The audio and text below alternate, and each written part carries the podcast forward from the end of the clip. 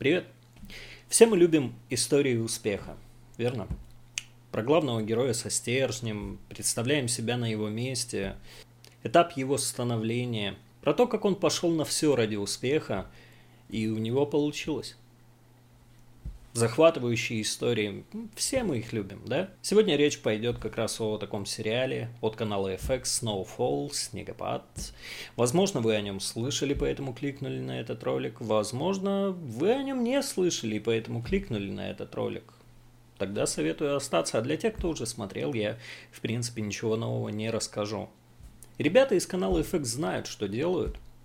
И сегодня пойдет речь как раз о таком прекрасном сериале, который Пока непонятно, сколько будет длиться, поговаривают, что у него будет всего 6 сезонов, на данный момент вышло 3. История успеха и больше здесь интересен сам путь становления главного героя, про то, как обычный парень из грязи становится самым крупным производителем крека в США. И он же его и популяризирует. И в 80-е годы вся вот эта атмосферка – Окей, приступим к сюжету. Завязка очень простая. Молодой парень Франклин, в некоторых переводах Фрэнклин, что для меня достаточно странно. Он из гетто и он мечтает поднять кэша.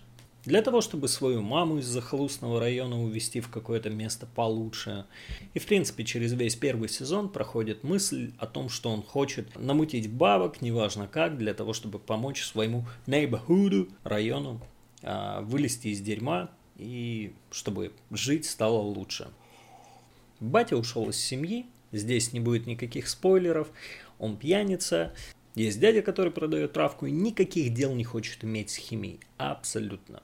Франклин ему помогает по чуть-чуть толкать товар, подкапливает себе кэш. Тут в один прекрасный день Франклин на тусе у одного из своих клиентов принес очередной пак. Этот белый парниша говорит, братан, мы на этой тусе вынюхали весь кокс моих родителей.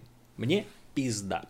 Мог бы ты по дружбе и за, и за приятную сумму сгонять к поставщику моих родителей и купить у него килограммчик для того, чтобы ну, родители не спалили ничего. Франклин чуть-чуть поломался, а потом такой, ну, а Херли нет. По идее, все должно быть просто. Они приезжают туда, и здесь начинается весь замут. Этот поставщик чуть не грохает нашего Фрэнка, но главный герой показывает, что у него есть яйца.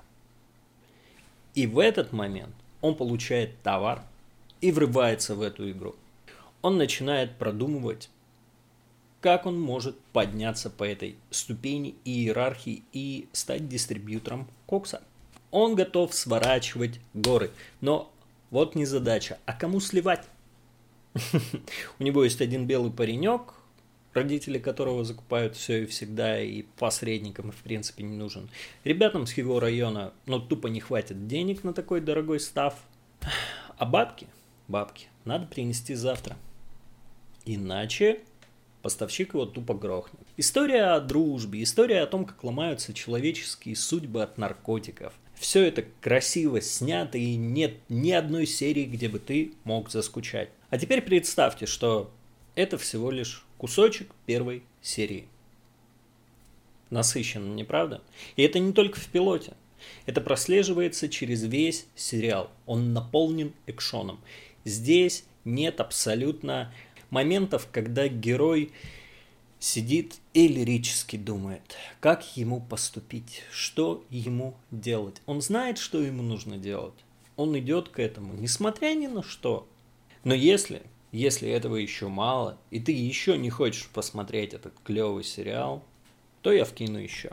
Это одна линия из трех сюжетных, которые есть в сериале. Если мексиканским картелям никого не удивить, они, они поставляют кучу всего в США, это заезженная история. В этой сюжетной линии есть парниша по имени Густаво, который хочет влиться к ним в банду. Он влюбляется в дочку главы картеля.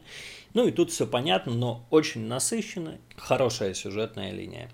Густаво участвовал в боях без правил, такой, такой крепенький-крепенький дядька, и очень интересно наблюдать за развитием его персонажа. Точно так же знает, чего хочет, идет к этому и ни перед чем не останавливается. Весь сериал полностью пропитан этим.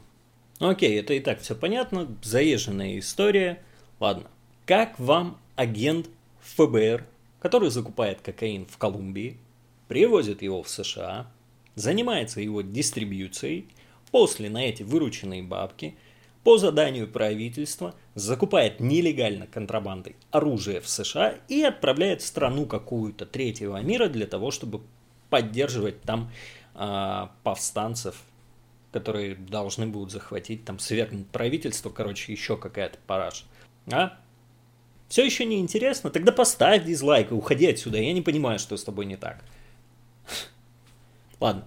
И в один момент все эти три сюжетные линии переплетаются между собой, все главные герои знакомятся, и тут начинается просто кайф. Бау.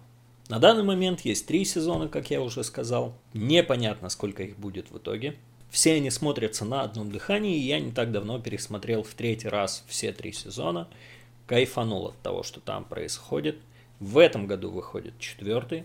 Сто процентов не последний. Если ты еще не знаком с этим сериалом, то самое время подключаться и ознакомиться с ним. Меня зовут Алексей, ты на канале Cinema Maniac лайк, подписка, коммент, все вот эти вот дела, либо дизлайк, если тебе не понравилось, и расскажи почему, и расскажи друзьям, если тебе понравился этот ролик, помоги мне, мне это правда важно. Увидимся по ту сторону сетевого кабеля.